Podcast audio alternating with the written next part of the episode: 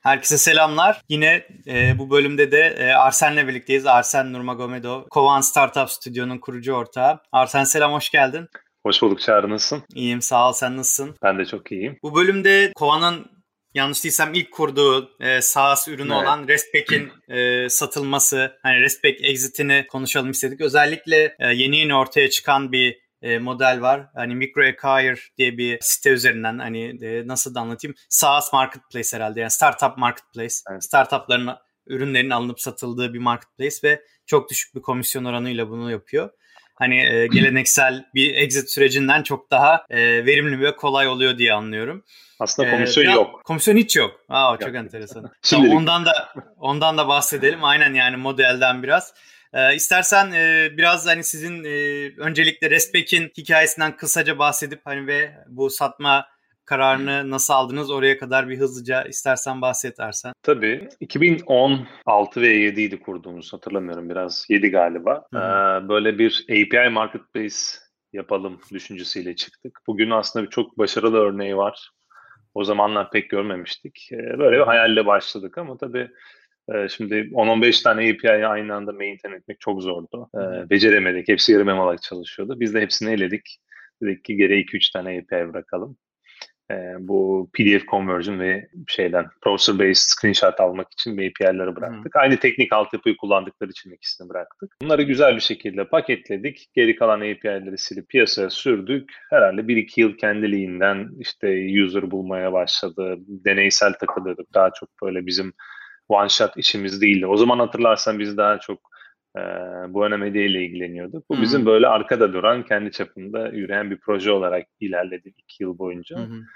İki yıl sonrasında e, geri dönüp baktığımızda güzel bir müşteri kitlesi olduğunu fark ettik orada. Biz dedik yani burada bir şey var ve altyapıyı komple yeniden yazdık. Daha stable, daha güvenilir bir sistem hale getirdik bunu ve e, hafif hafif marketing yapmaya başladık. Bir, bir yıl boyunca da böyle büyüdü. Güzel bir yerlere geldi.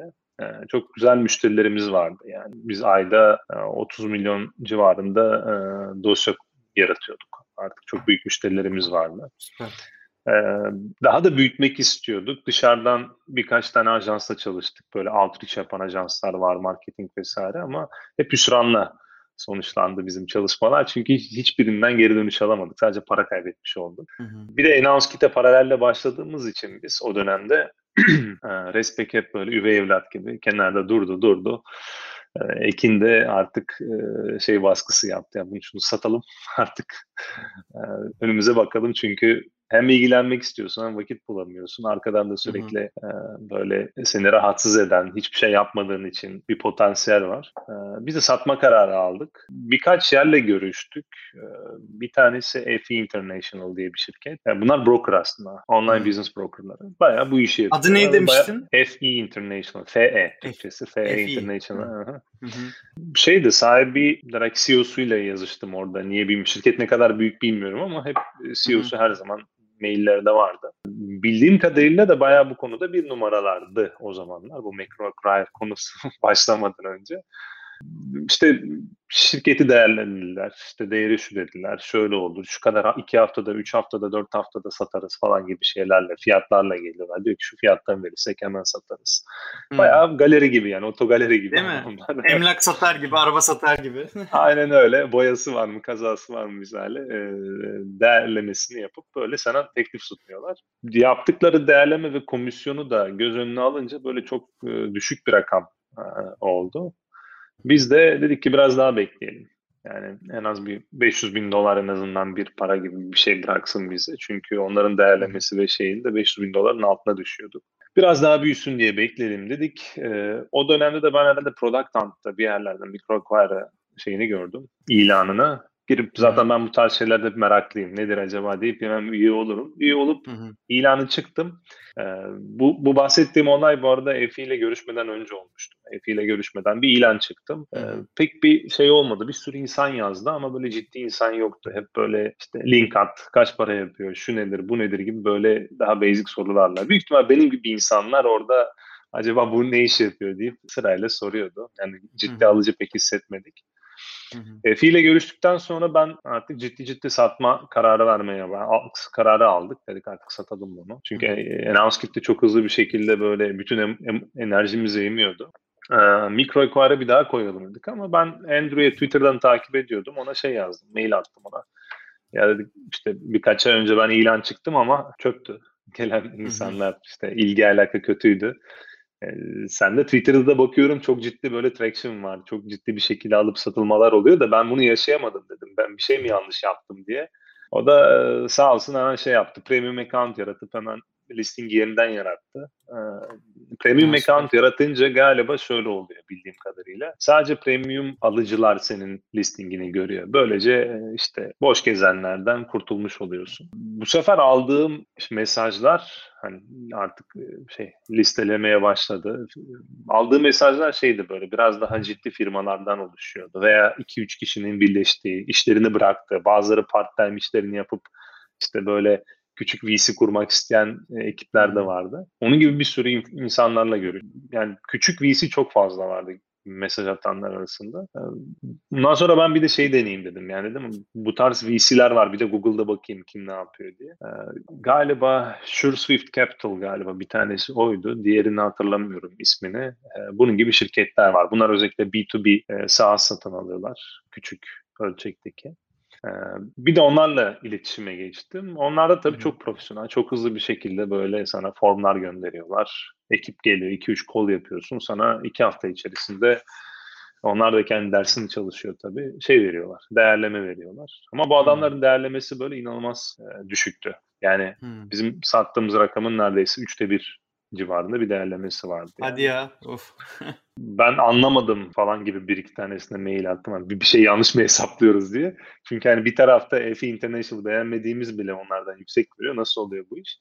Ya şey de olabilir bu arada. Pazarlık için başlangıç noktası da olabilir bu. Yani hmm. oradan başlamak istiyor olabilirler. Ya ben bir de onu kişisel e, tecrübemden hatırlıyorum. Daha o ne diyor istediğini satarken de e, yatırımcıyla masaya konuş, oturduğun zaman sana sundukları teklif aslında o anki değerlemenin 3 katın 3 kat daha düşüğü oluyor. Ben de çok fazla peşinden koşmadım bunun gibi küçük VC'lere. E, dedim böyle individual individual birini bulursam e, böyle işinden ayrılmak isteyen artık ne diyorlar ona böyle bireysel işte işini bırakıp e, bir tane SaaS'la böyle lifestyle business olarak takılmak isteyen birini bulursak daha rahat ederiz diye düşündüm.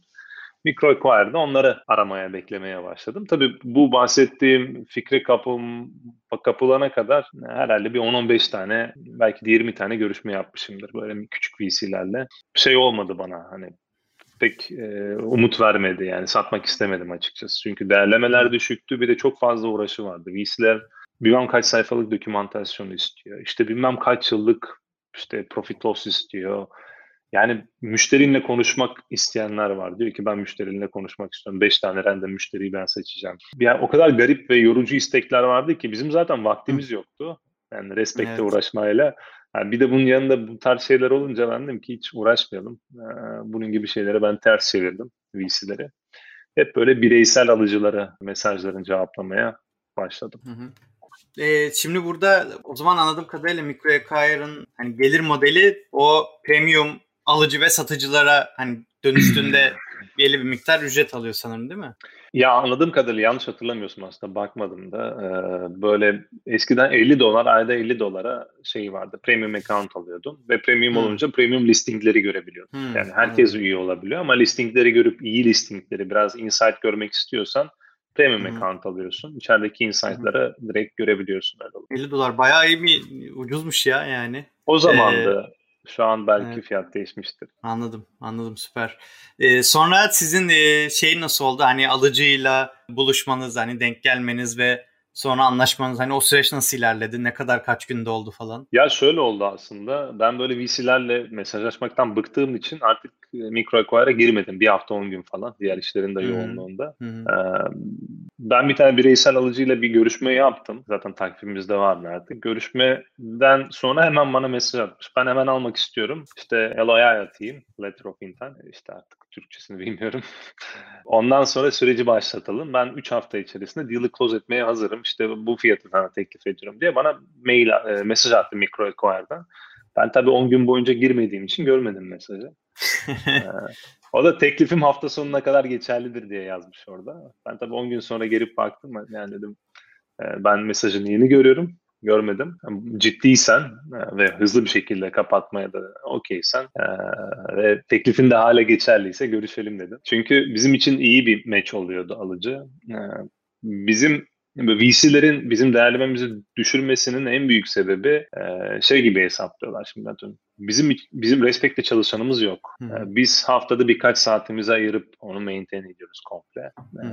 Ama VC alırken Şimdi kod bilgisi vesaire olmadığı için adam ona şey gibi bakıyor. Ben buna işte developer alacağım. İşte şu kadar MRR'ın bu kadar kısmı developer'a gidecek veya ne bileyim hı hı. şey bir developer varsa bile developer haftanın işte 5 saatine buna ayırsa şu kadarlık bana maliyet oluyor gibi böyle hesaplara giriyorlar. E, öyle hesabın hı hı. içine girince tabii ki çok karlı bir iş gibi görünmüyor. Çünkü sonuçta mikro bir sahası yani çok büyük cirolar yapan bir iş değil. Bireysellerde öyle değil. Böyle developer bir alıcı bulduğun zaman ekstra bir maliyeti olmadan sadece kendi e, yeteneklerini kullanarak bunu ayakta tutabiliyor. Hmm. E, veya dışarıdan outsource işte marketing gibi konulardan da destek alıp büyütebilir hmm. düşüncesiyle bireyseller benim kafama daha da yattı.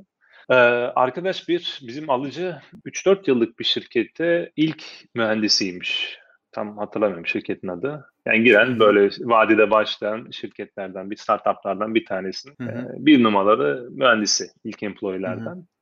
Hı. Stock option da var tabii o yüzden bir numaralı olunca büyük ihtimal öyle bir durumu da vardı. Daha öncesinde Google'da birkaç yerde çalışmış yani şey Hintli bir Hı-hı. yazılımcı ama Kanada'da Hı-hı. yaşıyor o zaman. Şirketin şu an değerlemesi 2 milyar dolara ulaşmış o 3-4 yıl önceki e, başladığı şirket. Öyle olunca nakit parası da var. Hı hı. Hani hissesi de var. Aslında şey e, finansal olarak artık e, çalışmaya ihtiyacı yok. E, keyif için çalışmak istiyor. O da böyle e, teknik tarafı güçlü bir ürün arıyormuş. Hmm. Öyle olunca biz böyle çok güzel match olduk. Yani onun aradığı ürün böyle teknik Süper. bir ürün. Bizim yaptığımız da öyle. Ekstra maliyeti de yok. Öyle bir e, güzel bir match oldu. Böylece biz de hemen anlaştık. E, çok hızlı sürdü. Ben NDA bile atmadım açıkçası. Yani insanla konuşurken aslında karşılıklı bazen güven hmm. oturuyor. Çok NDA, NDA hazırlamak yarım saat belki internet örnekleri var.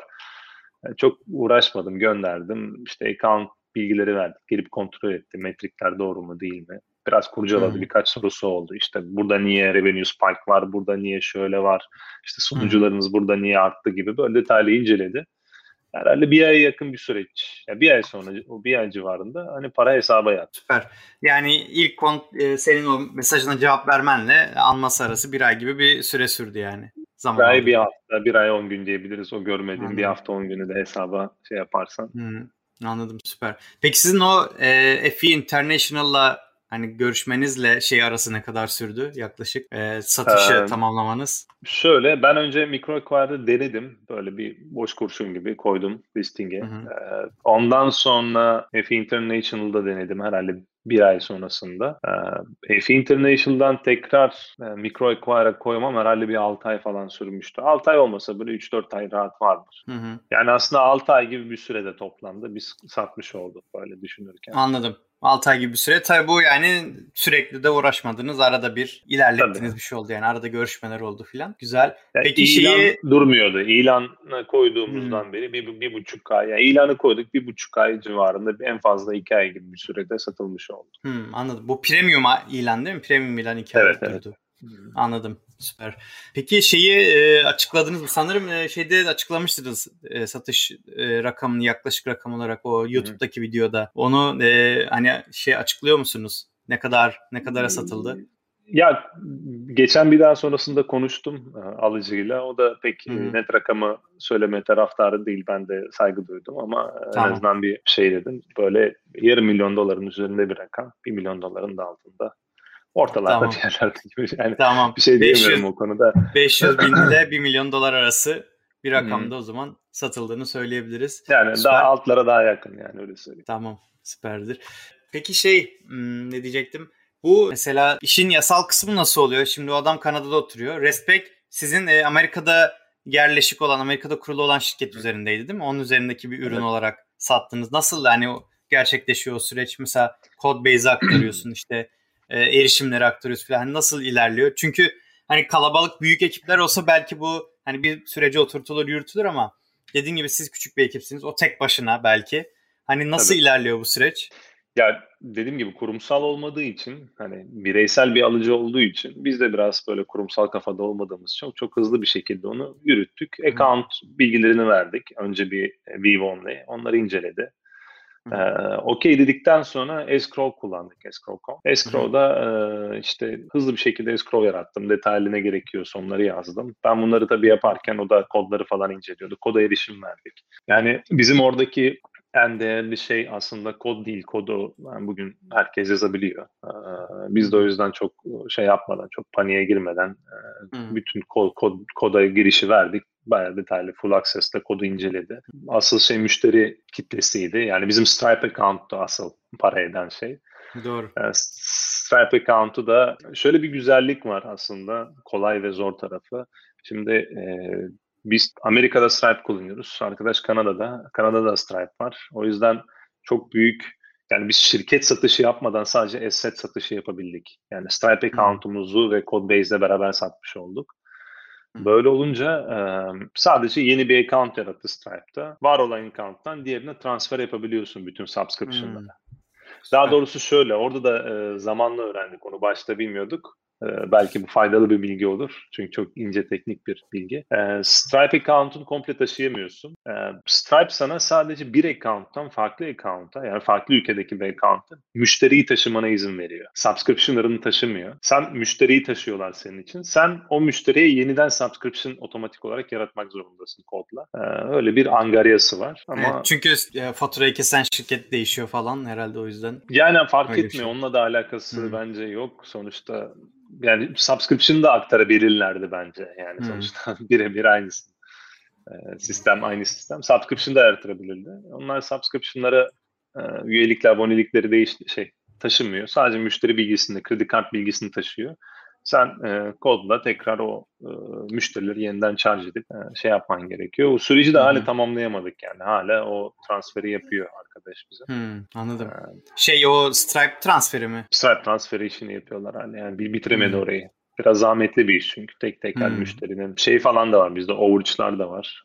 Her ay aynı Hmm. sabit ücret almıyoruz. Yani sabit planın Ha, üzerinde e, ekstra kullanım olduğu zaman ekstra fiyatlar yansıyor. O yüzden herhalde biraz zorlandı ama şey olmadı. Şu an bizim Stripe hesabına kendi banka bilgilerini yazdı. O şekilde kullanıyor. Anladım. Umarım e, yasal bir problem yaşamayız bununla alakalı. Şu an kazandığı e, bütün gelir şu an şey e, bizim şirketimizin kazanmış gibi gözüküyor olabilir belki raporlamalarda.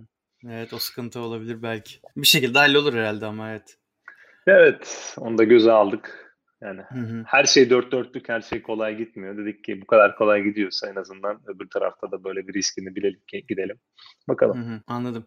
Ee, peki sizin e, yani şirket Amerika'da olduğu için herhalde bu böyle kolay ilerledi. Atıyorum Türkiye'de kurulmuş olsa e, bu kadar kolay olmayabilirdi. Yani onunla ilgili çünkü işte escrow, Stripe, Stripe açmak bile zaten açamıyorsun Tabii. Türkiye'den. Ya escrow okumak- işleri kolay. Hı hı. Pardon böldüm senin sorunu. Sen Ha, tamam. yok yok. Tamamlamıştık ben de. Escrow işleri kolay. Ee, zor kısım işte o ödeme altyapısını taşımak. AWS taşımak kolay. Hepsini zaten şifresini veriyorsun ve konu kapanıyor. Yani çok fazla bir şey yok. Hı. zor olan kısım o Stripe işiydi. Onda da bizim avantajımız Amerika'da olmamızda. Türkiye'de olsaydık Stripe kullanamıyorduk. Atıyorum yerel alternatif kullanacak olurduk orada. E onu da öbür tarafa nasıl yani asset sale olarak yapacaksan nasıl yapacaksın? bunu? Bu arada bütün benim yaptığım görüşmelerde alıcıların neredeyse çoğu hatta hepsi e, satışı asset sale olarak istiyor. Yani senin şirketini kimse almak istemiyor. Hı. Çok uzun süreç. Süreç çok uzuyor. Senin işte Değil mi? Tüm şirketi yasal- satarsan bayağı iş yani. Evet. yani yasa olarak şirketi inceliyorlar. Bütün her yere yazışma yapmak zorundalar. Bu şirketin borcu var mı, harcı var mı vesaire. Orada bir de Amerika'da şöyle bir saçmalık var. Ben aslında bunu da çok şaşırıyorum. Bunu Elance dolayı öğrendim. Ee, biz şimdi SOC Type 2 sertifikası almak istiyoruz. Güvenlik sertifikası. Belki sen de duymuşsundur, biliyorsundur. Ee, şirkette çalışanların herkesin yani Amerika, şey, sertifika için zorunlu olan şey background check istiyor. Yani background Hmm. check yapmak zorundasın her çalışan için. Bize Türkiye'de yasal bir şey bu zaten. Şey E-Devlet'ten adli sicil kaydı çıkarıp alabiliyorsun onu. O problem değil. Amerika'da böyle bir sistem yok ve e, background check şirketleri var. Background check şirketleri birkaç tanesiyle görüştüm. Hani Bizim böyle bir durumumuz var. Yaptıkları iş şu. Ortak bir sistem olmadığı için galiba her mahkemenin kendi database'i varmış. Bu background check şirketleri Amerika'daki o 200 küsür tane mahkemeye mail atıp tek tek o şahıs hakkında herhangi dava var mı yok mu diye bilgi topluyorlarmış. Vay çok komik bir şey. Evet. Ve böyle bir hizmet var, böyle bir servis var insanlarda. Ee, tabii bizde çok kolay. Devletle tek tuşla alabiliyorsun tek bir sistem olduğu için. Ya bu, bu tarz prosesler Amerika'da çok zor. Yani hmm. legal bir şey ilerletmek çok zor. Her şey hala kağıtla yapılıyor. O kadar süreçler bizim hala orada şirket yürütürken böyle yani yazılı kağıt istiyorlar birçok şey için hala imzalı yazılı buradan böyle postayla göndermek zorunda kaldığımız belgeler oluyor. O yüzden şirket satın alımları büyük ihtimal böyle bir yıla yakın falan sürüyor. O da küçük ölçekteki şirketi almak için bu kadar maliyet yapmaya pek değmiyordur diye düşünüyorum. Evet aynen o açıdan yani asset yani bir varlığı satıyorsun aslında orada işte sattığı şey Codebase ve işte o müşteri bilgileri, müşteri subscription'ı onları satmış oluyorsun aslında. Tabii faturasını kesip veriyorsun aslında müşteriye yani sanki tek bir yerden satış yapmışsın. Faturasını Hı-hı. kesip verdik yani biraz öyle oldu. Anladım anladım süper güzel abi. Ee, peki ileriye dönük e, var mı yeni bir haberler onu da konuşalım mı istersen kapatalım. Hani şu an evet. e, en az kite yoğunlaşıyorsunuz e, evet. tahmin ettiğim kadarıyla. Bir de yeni bir ürün daha çıkarıyordunuz. Ee, onu durdurduk. Şeyle, ha, onu durdurdunuz. Full announce kit deme şu an ilerliyorsunuz. Ya durdurma amacımız şuydu. Announce kit'i e, bağımsız bir proje gibi ayak odaklandırmak istiyorum şu an çünkü. Kendi ekibini kurmak istiyorum ki biz de diğer projelere odaklanalım. Hmm. Ee, orayı da böyle respect gibi, üvey evlat gibi bırakmak istemiyorum. Şu an birkaç arkadaş çalışıyor onun üzerinde ama eksik roller var. Onları da tamamlayıp onu bağımsız bir proje gibi e, ilerletmek istiyorum. Hmm. Ee, yeni bahsettiğimiz proje WhatKit'te aslında Codebase her şey hazır. Yani anahtarı hı çevirdiğimiz zaman proje çalışacak ama hı hı. E, şu an e, ekibi tam oturtamadığımız için oraya hiç bakamadık. Anladım. E, bu arada şeyleriniz varsa açık pozisyonlarınız onları da kapatırken duyurabiliriz. Var. Product Owner. Product Owner product. çok istiyoruz. Evet, Announce Kit için e, çok Hı-hı. güzel bir Product Owner e, rolümüz var. E, bu. Bunu bulsak tamam. yeter yani şu an aktif olarak tamam. aramaya başladık hafta başından beri. Denk gelirse çok seviniriz konuda tamam. ilgili. Bunu da duyuralım. Ee, şey varsa ilan metni varsa onun da linkini de Var. şeyden hem bölümden hem de bizim bültene de koyarız. E, duyurmuş olalım onu da. Tamamdır. Çok tamam. teşekkürler Arsen. E, umarım e, güzel haberlerinizi almaya devam ederiz. E, bunu böyle kısa bir bölüm yapalım dedik. Yani bu Micro Acquire aslında birazcık hem e, tanıtmış olduk e, bizi izleyenlere, dinleyenlere. Yani bu şeydi galiba değil mi? Micro Acquire'dan satış için bir böyle belli bir miktar 4 milyon doların altı satışlar için miydi? Öyle bir şey vardı sanırım değil mi? ya, ya e... oradaki limiti bilmiyorum. Ee, ama şöyle ben e, Andrew ile podcast'i yaparken e, o gün podcast'ten sonra biraz konuştuk. Yatırım Hı-hı. aldı, aldıkları gündü o. Daha şey yatırım ha. açıklamamıştı o gün. Şeyden Hı-hı. planlarından bahsetti. İşte ben biz podcast sonrasında da biraz lafladık tabii. İşte e, escrow'un olmamış olmayışı mesela başka bir şirket escrow için başka bir şirkete gidiyor olmamız mesela bence onun için bir para kaybıydı. Bunun gibi şeylerden Aynen. bahsettik legal destek alabileceği bir yer var mı mesela? Şu an onu kurmaya çalışıyor hatta başladılar. Escrow da içeride şey yapacaklar. Şirket değerleme için bir sistemle oturtacaklar. Legal ve diğer konularda da her türlü desteği sağlayabilecekleri böyle hub çok güzel e, bir marketplace yaratmaya başladılar. Ee, bence bu böyle çok disruptif bir şey ve diğer brokerlar vesaire e, bitecektir bu, bu modelden sonra. Çünkü e, ben şey dedim Andrew'e ya ben sana hiç para vermedim dedim. Doğru değil yani bir şey yapmamız lazım. Değil mi? İnsan şey istiyor. Herkes para istiyor. kazandı. Ben sana hiç para vermedim dedim yani nasıl oluyor bu? O da şeyle anlaştık. Bir sonraki projemizi satacağız. O zaman da escrow'umuz her şeyimiz olacak falan filan diye öyle şakadan bir anlaşmamız oldu. Bence çok şey de değiştirecek gibi geliyor bana. Ee, mesela eskiden indie developerlar bir ürün geliştirdiğinde ne yapacaklarını bilmiyorlardı. Kime satacaklarını Doğru. bilmiyorlardı ama şu an böyle bir sektör de açıldı artık. Herkes mikrosans yapıp rahatlıkla satabileceği için böyle bir şeyin peşinden gidecek diye düşünüyorum. Aynen aynen. Gerçekten yani çünkü bu indie hacker, indie developer zaten yani bir 5-10 senedir e, büyüyen bir akımdı. Şimdi e, daha da yani mesela işte onun teknik altyapısı oluştu. Hani işte ne bileyim scale edebiliyorsun az sayıda insanla yürütebiliyorsun projeni falan. Ee, şimdi işte satma hani işte legal kısımları da kolaylaşıyor.